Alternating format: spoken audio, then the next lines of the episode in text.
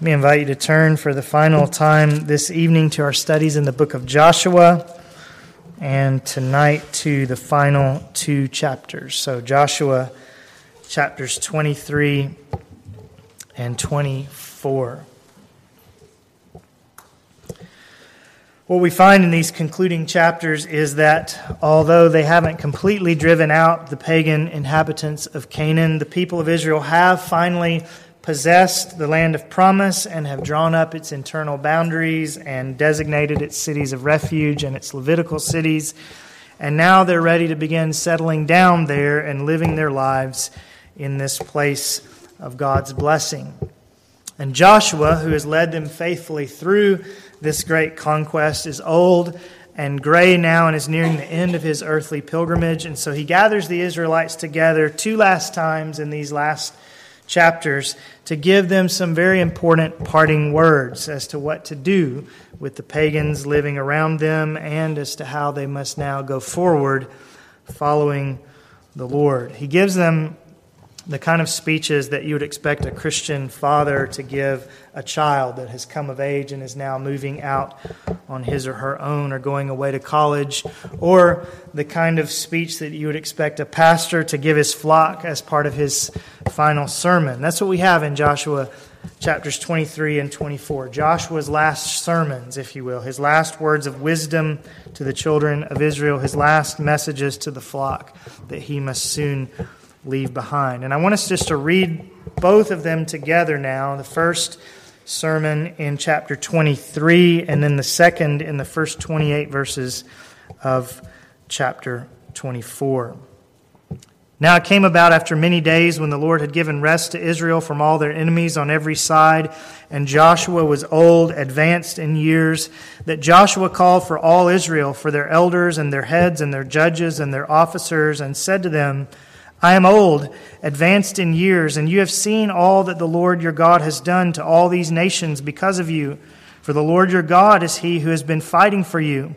See, I have apportioned to you these nations which remain as an inheritance for your tribes, with all the nations which I have cut off, from the Jordan even to the great sea toward the setting of the sun. The Lord your God, he will thrust them out from before you and will drive them from before you, and you will possess their land, just as the Lord your God promised you. Be very firm then to keep and do all that is written in the book of the law of Moses, so that you may not turn aside from it to the right hand or to the left, so that you will not associate with these nations, these which remain among you, or mention the name of their gods, or make anyone swear by them, or serve them, or bow down to them. But you are to cling to the Lord your God, as you have done to this day. For the Lord has driven out great and strong nations from before you, and as for you, no man has stood before you to this day. One of your men puts to flight a thousand, for the Lord your God is he who fights for you, just as he promised you. So take diligent heed to yourselves to love the Lord your God. For if you ever go back and cling to the rest of these nations, these which remain among you, and intermarry with them, so that you associate with them and they with you, know with certainty that the Lord your God will not continue to drive these nations out from before you, but they will be a snare and a trap to you, and a whip on your sides and thorns in your eyes, until you perish from off this good land which the Lord your God has given you. Now behold, today I am going the way of all the earth, and you know in all your hearts and in all your souls that not one word of all the good words which the Lord your God spoke concerning you has failed. All have been fulfilled for you, not one of them has failed. It shall come about that just as all the good words which the Lord your God spoke to you have come upon you, so the Lord will bring upon you all the threats until he has destroyed you from off this good land which the Lord your God has given you. When you transgress the covenant of the Lord your God, which he commanded you, and go and serve other gods and bow down to them, then the anger of the Lord will burn against you, and you will perish quickly from off the good land which he has given you. Then Joshua gathered all the tribes of Israel to Shechem and called for the elders of Israel and for their heads and their judges and their officers, and they presented themselves before God. Joshua said to all the people, Thus says the Lord, the God of Israel. From ancient times your fathers lived beyond the river, namely Terah, the father of Abraham, and the father of Nahor, and they served other gods. Then I took your father Abraham from beyond the river and led him through all the land of Canaan and multiplied his descendants and gave him Isaac. To Isaac I gave Jacob and Esau, and to Esau I gave Mount Seir to possess it. But Jacob and his sons went down to Egypt. Then I sent Moses and Aaron, and I plagued Egypt by what I did in its midst, and afterward I brought you out. I brought your fathers out of Egypt, and you came to the sea, and Egypt pursued your fathers with chariots and horsemen to the Red Sea. But when they cried out to the Lord, he put darkness between you and the Egyptians, and brought the sea upon them, and covered them, and your own eyes saw what I did in Egypt, and you lived in the wilderness for a long time. Then I brought you into the land of the Amorites who lived beyond the Jordan, and they fought with you, and I gave them into your hand, and you took possession of their land when I destroyed them before you.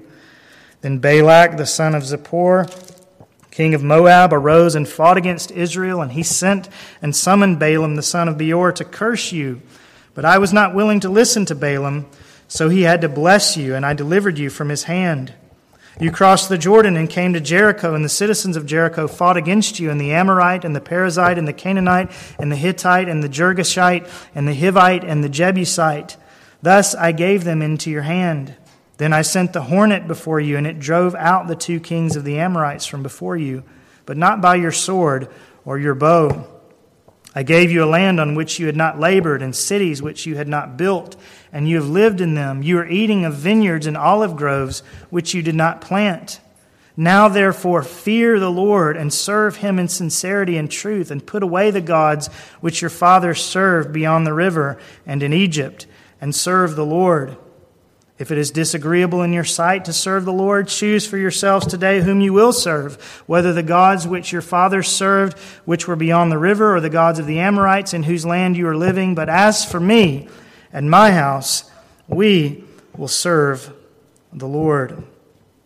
The people answered and said, Far be it from us that we should forsake the Lord to serve other gods, for the Lord our God is he who brought us and our fathers up out of the land of Egypt from the house of bondage, and who did these great signs in our sight and preserved us through all the way in which we went, and among all the peoples through whose midst we passed. The Lord drove out from before us all the peoples, even the Amorites who lived in the land. We also will serve the Lord, for he is our God. Then Joshua said to the people, You will not be able to serve the Lord. For he is a holy God. He is a jealous God. He will not forgive your transgression or your sins.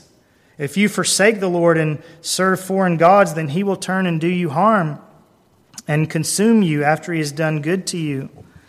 The people said to Joshua, No, but we will serve the Lord. Joshua said to the people, You are witnesses against yourselves that you have chosen for yourselves the Lord to serve him. And they said, We are witnesses. Now, therefore, put away the foreign gods which are in your midst and incline your hearts to the Lord, the God of Israel. The people said to Joshua, We will serve the Lord our God and we will obey his voice. So Joshua made a covenant with the people that day and made for them a statute and an ordinance in Shechem. And Joshua wrote these words in the book of the law of God, and he took a large stone and set it up there under the oak that was by the sanctuary of the Lord. Joshua said to all the people, Behold, this stone shall be for a witness against us, for it has heard all the words of the Lord which he spoke to us. Thus it shall be for a witness against you, so that you do not deny your God. Then Joshua dismissed the people, each to his inheritance. Father, May it be that in all truth and sincerity and with our eyes wide open, we would leave tonight saying, We will serve the Lord. And help us to do it, not just to say it. We ask in Jesus' name. Amen. Choose for yourselves today whom you will serve. Chapter 24 verse 15. That's really the theme of both of these final two chapters, both of these final two sermons from Joshua's lips. Choose for yourselves today whom you will serve. And with those words, Joshua really is throwing down the gauntlet, isn't he? Because not only does he call for a decision now, choose for yourselves today whom you will serve. But he even poses the possibility that, hey, if you want to serve some other God, verse 15, then go ahead and make up your mind, and do so. If you want to go back to the idols of our ancestors, or if you want to go serve the idols of your pagan neighbors, then go right ahead. If it is disagreeable in your sight to serve the Lord, choose for yourselves today whom you will serve, whether the gods which your fathers served, which were beyond the river, or the gods of the Amorites in whose land you are living. But as for me and my house, we will serve the Lord. Now, at the end of that verse, and in the most memorable way, Joshua tips his hand, doesn't he? He's already multiple times in these sermons said that the only real choice is to serve the Lord. But even if he hadn't said that already, we'd know his mind on this question. We'd know the decision that he hoped the Israelites would make by what he says famously here at the end of verse 15. Choose for yourselves today whom you will serve, but as for me and my house, we will serve the Lord. And so Joshua clearly has an aim in mind with these two sermons. He wants to stir his countrymen to follow the Lord and to follow him fully and to follow him as a bride with her groom, forsaking all others. Just notice it as we work our way back through. Chapter 23, verse 6. Be very firm then to keep and do all that is written in the book of the law of Moses, so that you may not turn aside from it to the right hand or to the left. Verse 8, you are to cling to the Lord your God, as you have done to this day. Verse 11, take diligent heed to yourselves to love the Lord your God. And then chapter 24, verse 14, fear the Lord and serve him in sincerity and truth, and put away the gods which your fathers served beyond the river and in Egypt, and serve the Lord. That's Joshua's aim for the people. That's the decision he wants them to make. And in addition to all these positive admonitions to follow the Lord and serve the Lord, he also gives them warnings against following other gods, the very gods he's just posed as possibilities for the Israelites' allegiance in chapter 24, verse 15. Listen to what he says about the other gods back in chapter 23, verses 6 and 7.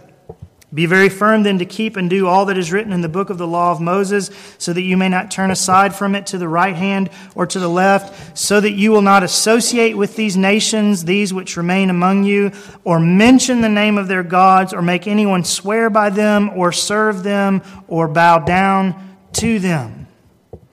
Verses 11 through 13. So take diligent heed to yourselves to love the Lord your God. For if you ever go back and cling to the rest of these nations, these which remain among you, and intermarry with them, so that you associate with them and they with you, know with certainty that the Lord your God will not continue to drive these nations out from before you, but they will be a snare and a trap to you and a whip on your sides and thorns in your eyes until you perish from off this good land which the Lord your God has given you. And why was it so wrong for them to associate with the nations? Because the nations worshiped false gods. And then, chapter 24, verse 14. Listen again to what he says about the gods. Now, therefore, fear the Lord and serve him in sincerity and truth, and put away the gods which your fathers served beyond the river and in Egypt, and serve the Lord. And then verse 23 Now therefore put away the foreign gods which are in your midst, and incline your hearts to the Lord, the God of Israel. So it's clear what decision Joshua wants the people to make. It's clear what decision he's preaching for here. And his aim is exactly what we would expect it to be that the children of Israel would set aside the false gods and that they would serve their own God and serve him fully. And because we know that's his goal, it makes it somewhat intriguing, doesn't it? That he poses the possibility in chapter 24, verse 15, that the Israelites could, in fact, go ahead and decide to serve these other gods. Why does he even present that as a possibility in verse 15? He's not just asking whether they want the meatballs or the pasta. He's not asking them to choose between two equally viable options. He wants them to choose the Lord. They must choose the Lord or they perish. Indeed, he commands them in verse 14 to choose the Lord. So why does he even present this other possibility? Why does Joshua even add this bit about choosing another God if following the Lord seems disagreeable? Why even give them that option? Well, Joshua's challenge in verse 15 about serving other gods, if that's really what you want to do, Maybe a hint, first of all, that Joshua sensed that for some of his countrymen, serving the Lord was, in fact, disagreeable, to use his word. He had certainly heard grumblings before over those 40 years of wilderness wanderings, hadn't he? And apparently he was concerned that maybe the Israelites hadn't quite gotten it out of their systems yet. And so the gauntlet in verse 15 is perhaps Joshua's way of saying to the people, you know, if you don't think God is doing right by you, if you don't think that serving the Lord is best, if you think that any of these other gods will take better care of you, then just go ahead and say so and go ahead and follow them by all means. And maybe that's a challenge that some of us need to hear tonight. Some of us may have been grumbling against the Lord recently. Some of us may have begun to think, or peradventure even to insinuate with our words, that serving the Lord isn't really all that agreeable to us. It's really not all that great. We're not getting what we want out of God or what we thought we had coming out of God. And so maybe we wouldn't say it in such stark terms, but we may have begun to think and act and murmur in such a way that it has become clear that serving the Lord is disagreeable in our sight. And maybe the challenge we need to hear tonight is something like this Well, if it's all that bad, why don't you just quit? Maybe the gods of the culture will do you better. Maybe you should just make a clean break of it. Maybe you should just give yourself officially and finally to entertainment and sports and food and material success and so on. Maybe they will be able to satisfy you in the ways that you feel that God is not. If it's disagreeable to you to follow after the Lord, then pick someone else and some other God and see how it goes. Now, I hope you can hear the sarcasm in that. I hope you understand that this abandonment to the gods of the culture is not what I'd suggest. It's not what I want for you. It's not what would actually be prudent. But I hope you also hear a realism that says, let's not play games here either.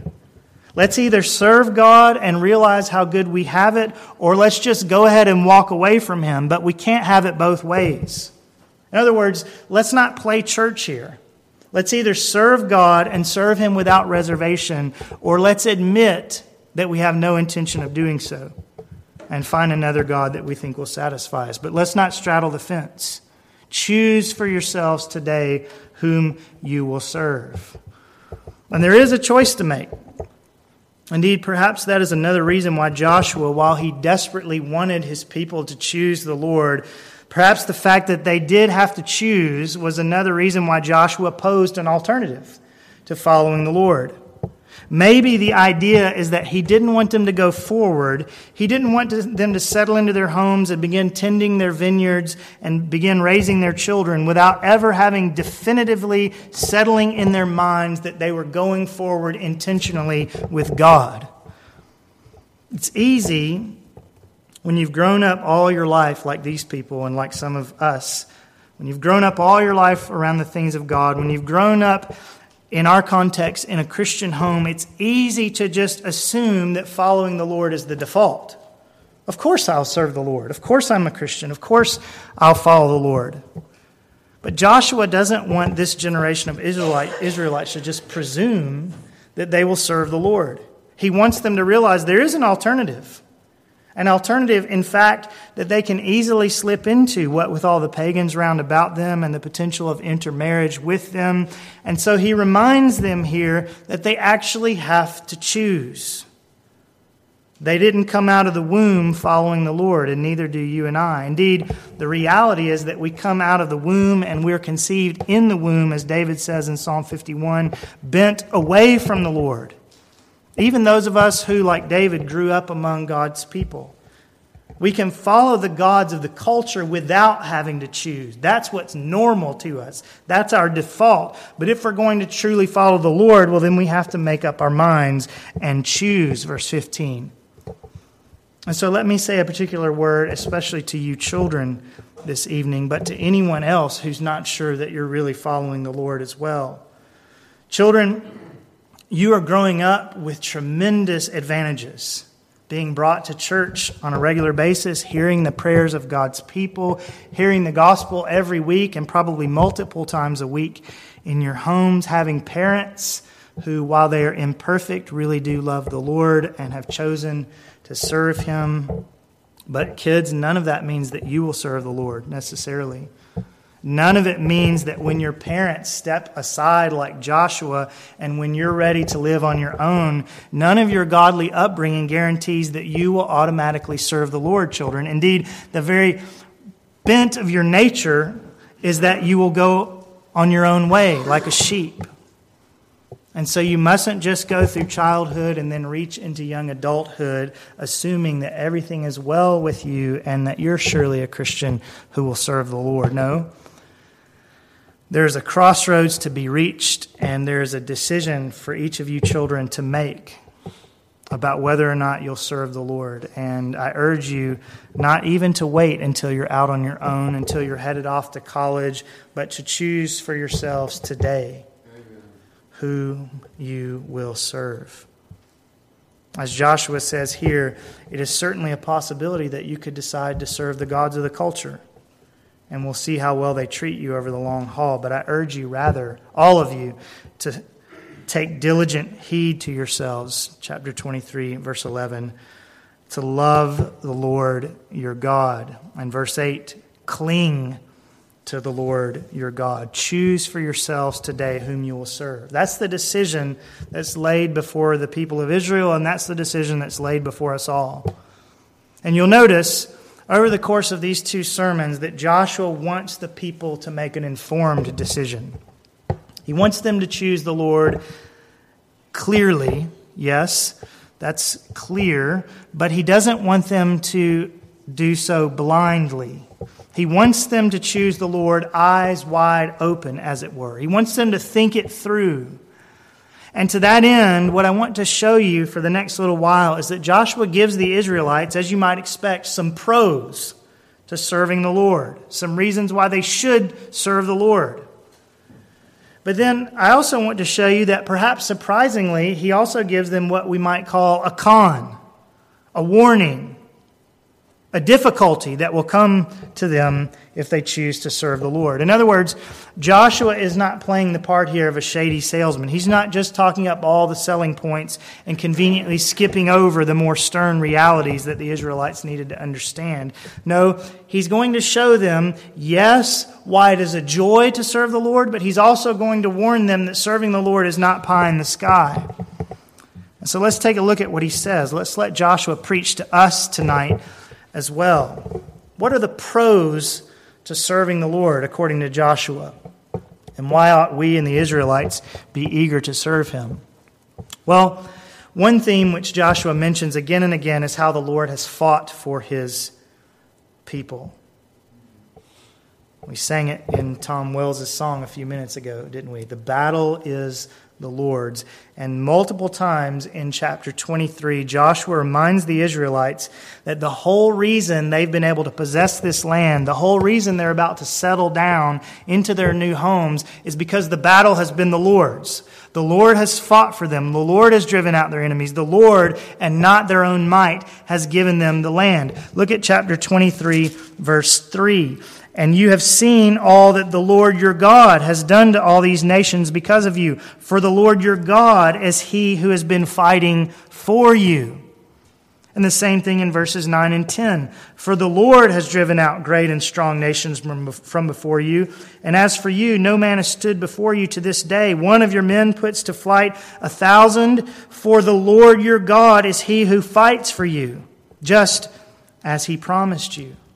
And then the same thing uh, over in chapter 24, verses 11 through 13. You crossed the Jordan and came to Jericho, and the citizens of Jericho fought against you, and the Amorite, and the Perizzite, and the Canaanite, and the Hittite, and the Girgashite, and the Hivite, and the Jebusite. Thus I gave them into your hand. Then I sent the hornet before you, and it drove out the two kings of the Amorites from before you, but not by your sword or your bow.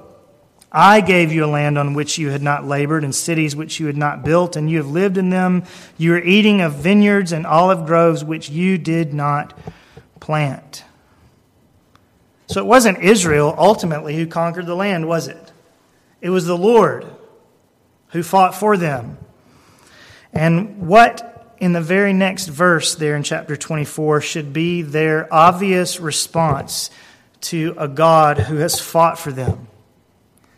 Well, let me read again verses 11 through 13, and then you notice the therefore in verse 14 and what follows. You crossed the Jordan and came to Jericho, and the citizens of Jericho fought against you, and the Amorite, and the Perizzite, and the Canaanite, and the Hittite, and the Girgashite, and the Hivite, and the Jebusite.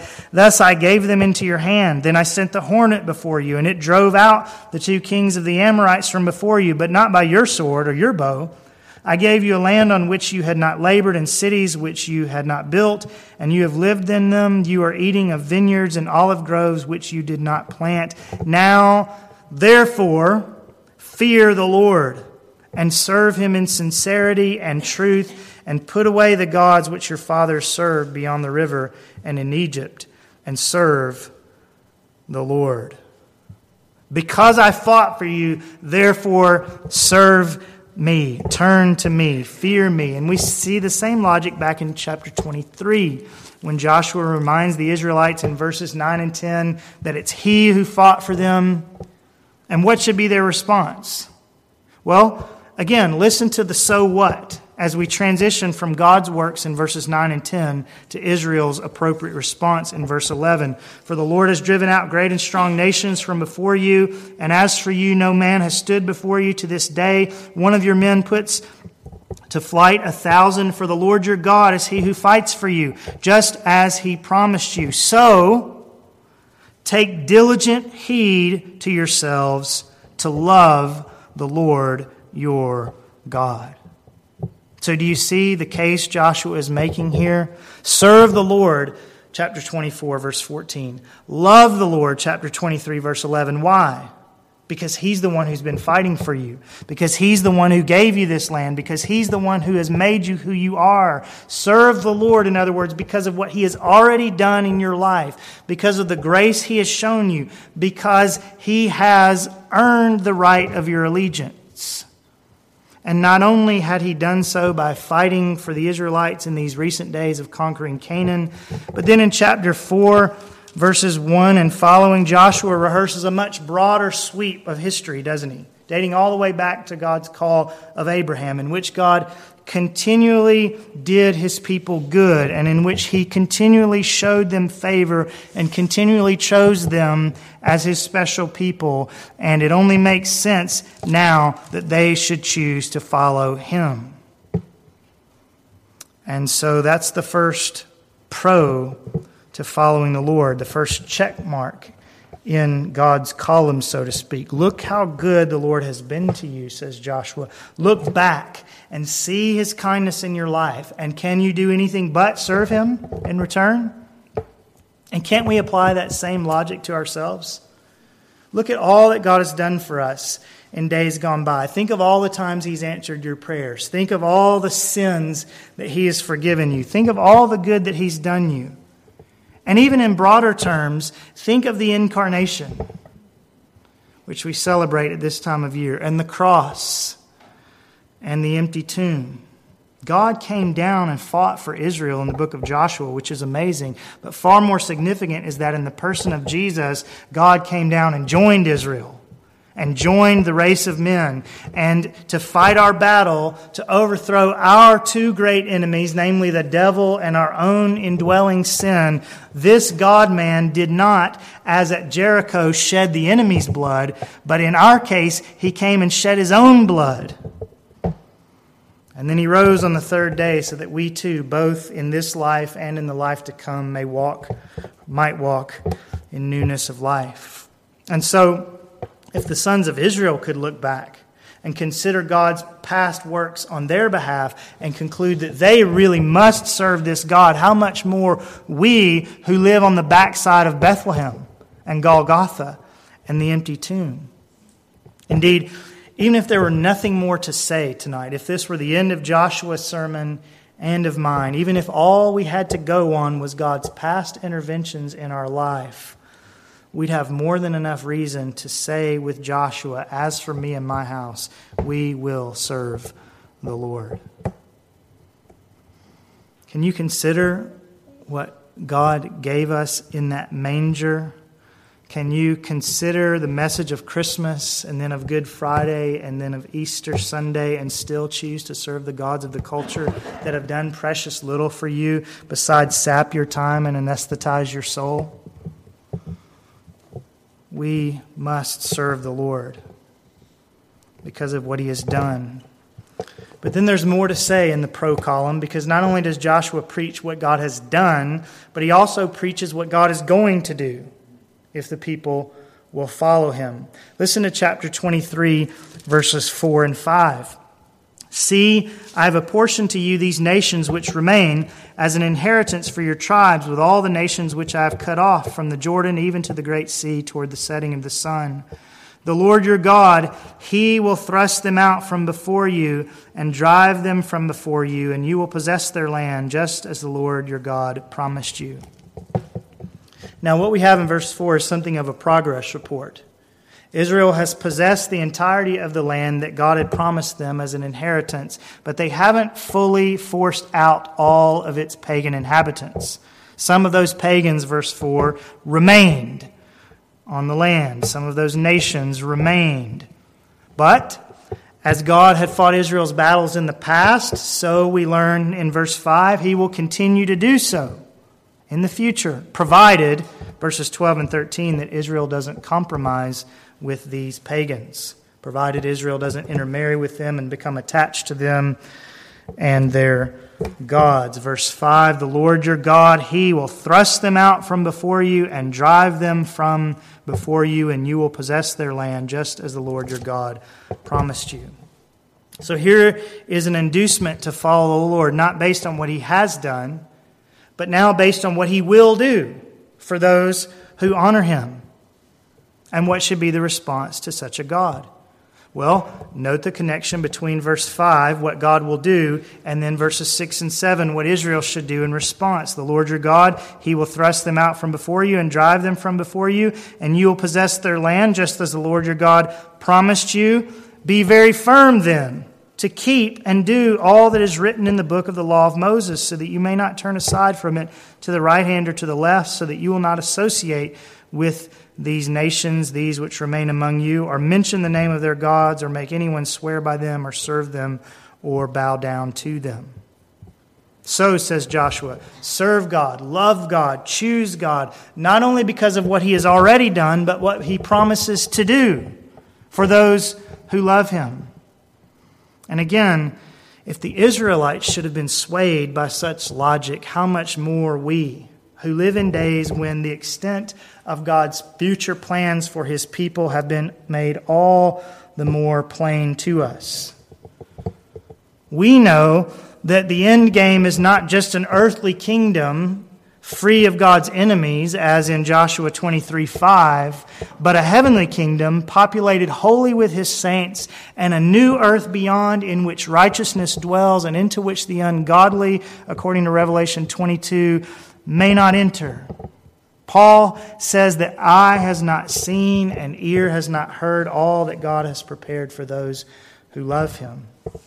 But what we have heard is absolutely astonishing, isn't it? Just read the final two chapters of the Bible sometime soon and see what God has promised to his people and choose for yourselves today whom you will serve. Not one word of all the good words which the Lord your God spoke concerning you has failed. All have been fulfilled for you. Not one of them has failed, and not one of his future promises will fail either. And this is abundant reason for you to choose the Lord and to serve him well. And then there's one more pro in Joshua's speeches about following the Lord, and that is that we must, from chapter 3, verses 12 and 13, consider the alternative. If you ever go back and cling to the rest of these nations, these which remain among you, and intermarry with them, so that you associate with them and they with you. Know with certainty that the Lord your God will not continue to drive these nations out from before you, but they will be a snare and a trap to you, and a whip on your sides and thorns in your eyes until you perish from off this good land which the Lord your God has given you. In other words, if you follow the crowd, Joshua says, and by implication, if you follow the crowd's gods, you'll only be letting yourself in for trouble. The false gods, whether they be in Joshua's day or, our own, the false gods and the people who cling to them are not actually really all that pleasant to be around in the end. They're like thorns in your eyes and whips on your side. And if you choose to make your bed with them, God will ensure that you feel the discomfort. And again, I can preach the same way to myself and to you as Joshua does here. I can say to you without equivocation that if you choose to make your bed with the world, and if you choose to lie down with the world's gods, you will assuredly find yourself living in the midst of spiritual bedbugs. It may appear from the outside that people who live their lives without God have it made. But many of their lives are far more of a mess than you may realize, and yours will be too if you yoke yourselves to them and to their idols. And even those people who, as in Psalm 73, die fat and happy, will wake up from that death with whips on their sides and thorns in their eyes in hell, and they will be that for one another. I wonder if you ever thought about hell in that way. It's true, the great torment of hell is the direct and full wrath of God poured out incessantly forever in unquenchable fire. But I wonder if an added misery in hell won't be the fact that everyone around you will be so horrible to be around. Everyone around you will love himself more than anything else and will hate God and will love sin and will continually spur and drag and provoke you to further and further levels of degradation.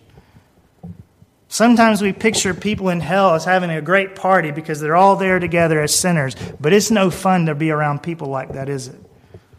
And if your fate is to live among them, it will be no fun forever. And it will be your fate to live among them and to die among them and to spend eternity among them unless you heed Joshua's exhortation and cling to the Lord your God.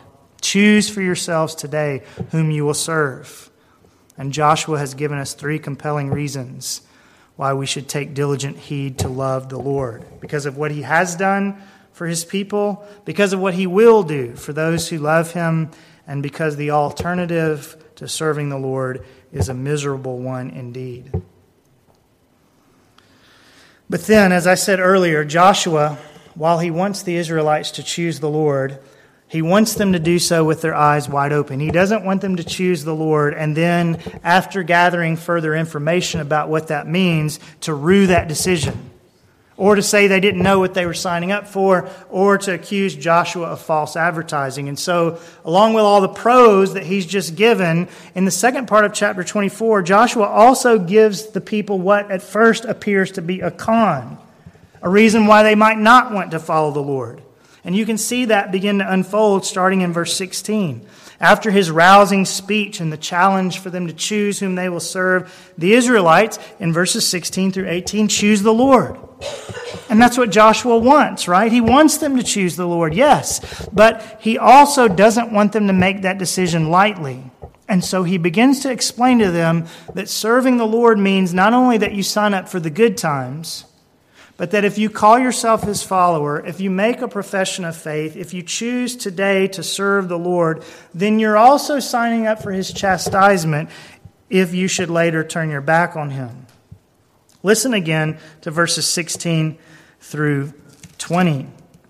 The people answered and said, Far be it from us that we should forsake the Lord to serve other gods, for the Lord our God is he who brought us, us and our fathers up out of the land of Egypt from the house of bondage, and who did these great signs in our sight and preserved us through all the way in which we went, and among all the peoples through whose midst we passed. The Lord drove out from before us all the peoples, even the Amorites who lived in the land. We also will serve the Lord, for he is our God. Then Joshua said to the people, You will not be able to serve the Lord, for he is a holy God. He is a jealous God. He will not forgive your transgression or your sins. If you forsake the Lord and serve foreign gods, then he will turn and do you harm and consume you after he has done good to you. Now, do you see what Joshua is saying? Obviously, there are great consequences when people choose from the get go not to serve the Lord. But even when you choose to serve him, as Israel does here, even when you do follow him in faith, that does not mean that life will always come up roses. Because those whom the Lord loves, he disciplines. And I think that's what Joshua is talking about in verse 20. Joshua wants the people to know that serving the Lord will put them into the camp of people who receive God's discipline when they go astray. Choosing to serve the Lord means being held to a higher standard. Choosing to serve the Lord in some ways is harder in the short term than just going your own way because God is holy, verse 19, and jealous, and He does not sweep sin under the rug. I think that's what Joshua probably means there at the end of verse 19 when he says that God will not forgive Israel's sins. I don't think he means that there's no forgiveness for them, period, but that God will not just overlook their sin. God won't just wink at it, He won't sweep it under the rug. There will be repercussions if those who bear His name turn their hearts to idols. And if they weren't careful, that's what Israel would do. And if we're not careful, that's what we'll do.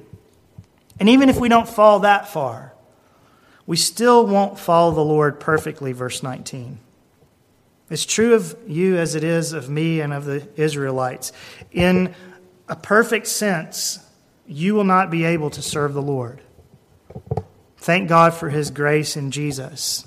But as you think about serving the Lord, you're not going to walk blamelessly before Him. You're not going to serve Him as you ought. And therefore, you need to understand if you choose to serve this God, if you call yourself His child, then the rod of discipline will fall on you when you stray from Him. God, who did you good, will turn and do you harm. Verse 20. Not permanent harm if you're His child, but temporary pain and difficulty by means of His discipline for your sin. And just keep reading into the book of Judges and see what God did to the people when they turned away, as Joshua warned them not to do. I want you to take this seriously about God's discipline. First of all, I want you to take it seriously if you've already chosen the Lord, if you've already professed Christ as Lord. Does it occur to you that God does not sweep your sin under the rug just because you're his child? But that he may actually, in the earthly realm anyway, deal with your sin more harshly than with the same sin committed by your godless neighbor. I think we sometimes flip that around and think, well, because I'm a Christian, God's not as mad about my sin as he is about theirs. No, God deals more harshly with you in an earthly sense because you're his child. He disciplines those whom he loves. And I don't think that we're always very good in our culture with our penchant for having a scientific explanation for everything that goes wrong. I don't know that we're always good at recognizing God's hand in the difficulties in our lives, even when they might be explained scientifically. But we ought to be, because here it is in Joshua. If you serve the Lord, he will chastise idolatry in your life. He will do things that seem to you in the moment, anyway, to be harm. And I want you to consider that fact this evening as well if you're in the midst of deciding whether or not you will serve the Lord. Don't sign up lightly. Don't think that following Christ grants you immunity from God's recompense for sin. It grants you immunity from such pains after death, but following Christ may actually increase your pain, increase your chastisements experienced in this life if you don't walk faithfully in his ways. And so you mustn't follow him lightly. And yet I say to you, you still must choose for yourselves today whom you will serve. You still must make a decision. And the only suitable choice is that you, verse 23, Put away the foreign gods which are in your midst and incline your hearts to the Lord, the God of Israel. No, you won't be able to serve him fully. Yes, you will fall foul of his holiness and often need his rebuke and sometimes even the temporary harm of his chastisement. But if you serve the Lord, if you choose the Lord, if you love the Lord, well, then you will have a God who has already fought the great battle for you a God man who has already spilled blood, his own blood, so that you might enter into his promised kingdom. And a God who promises to perfect what he began in you, such that even his chastisements will work for your eternal good. All discipline for the moment seems not to be joyful, but sorrowful, says the author of Hebrews. Yet to those who have been trained by it, afterwards it yields the peaceful fruit of righteousness such that Even the discipline that Joshua mentions, which seems like a con as we make our decision to follow the Lord, is actually not a con, but a pro. It is a good thing. It is an inducement to serve a God who doesn't leave us alone in our sin, who's jealous for his glory and jealous that we would reflect it in our lives. So, while Joshua surely speaks about God's discipline here to make the Israelites think hard about whether they really want to serve this God, the reality is if we think hard enough and think clear enough, we'll see that even the discipline falls into the pro column. And so it's worth it to serve this God. Even if you fail to do so fully, and even if you fall under his rod of discipline because of it, it's worth it to serve this God, both for what he has already done for us, and for the joy set before us, and for the fear of the alternative, and yes, even for the comfort of knowing that he will chastise us rather than letting us fall away. I say to you, it's worth it to serve this God. And I urge you to choose for yourselves today whom you will serve. And before we close, let's just look at how the book ends in verses 29 through 33. It came about after these things that Joshua the son of Nun, the servant of the Lord, died, being 110 years old, and they buried him in the territory of his inheritance in Timnath Serah, which is in the hill country of Ephraim on the north of Mount Gaash. Israel served the Lord all the days of Joshua and all the days of the elders who survived Joshua and had known all the deeds of the Lord which he had done for Israel.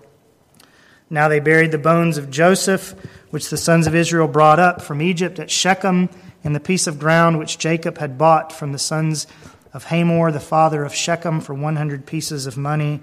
And they became the inheritance of Joseph's sons. And Eleazar, the son of Aaron, died and they buried him at Gibeah of Phinehas, his son, which was given him in the hill country of Ephraim. So Joshua dies, and Eleazar the priest dies, and the Israelites keep the promise that their forefathers had promised to Joseph to bury him in the land of promise. And the Israelites did indeed serve the Lord all the days of Joshua and all the, the days of the elders who survived Joshua. Indeed, it seems from the book of Judges that the people remained faithful for the remainder of that generation. Praise God. Now, they didn't serve God perfectly. They still, we find in Judges, didn't drive out all the pagans like they were supposed to from the land of Canaan. And the Lord did indeed chastise them for it, as he said he would do. And so Joshua was right in verses 19 and 20. And yet the Israelites who pledged to serve the Lord were right as well. They did remain faithful in many ways, it would appear. But their children fell away. Their children, Judges chapter 2, verses 7 through 10, fell away. The people served the Lord all the days of Joshua and all the days of the elders who survived Joshua, who had seen all the great work of the Lord which he had done for Israel. Then Joshua the son of Nun, the servant of the Lord, died at the age of 110, and they buried him in the territory of his inheritance in Timnath Heres, in the hill country of Ephraim, north of Mount Gaash. All that generation also were gathered to their fathers, and there arose another generation after them who did not know the Lord nor yet the work which he had done for Israel. And a great mess ensues for many generations to follow. And here, in the fact that these children did not follow the Lord like their parents, is another reminder before we close this study in the book of Joshua that every generation, indeed every person, must choose for themselves whom they will serve. No one here will ride into heaven on their parents' coattails or on the merits of others in this church family. We'll arrive in heaven only by the merits of Jesus Christ. And we must choose for ourselves whether we will trust Him, whether we will repent of our sins against Him, whether we will serve Him. And so I say to you one last time this evening choose for yourselves today whom you will serve.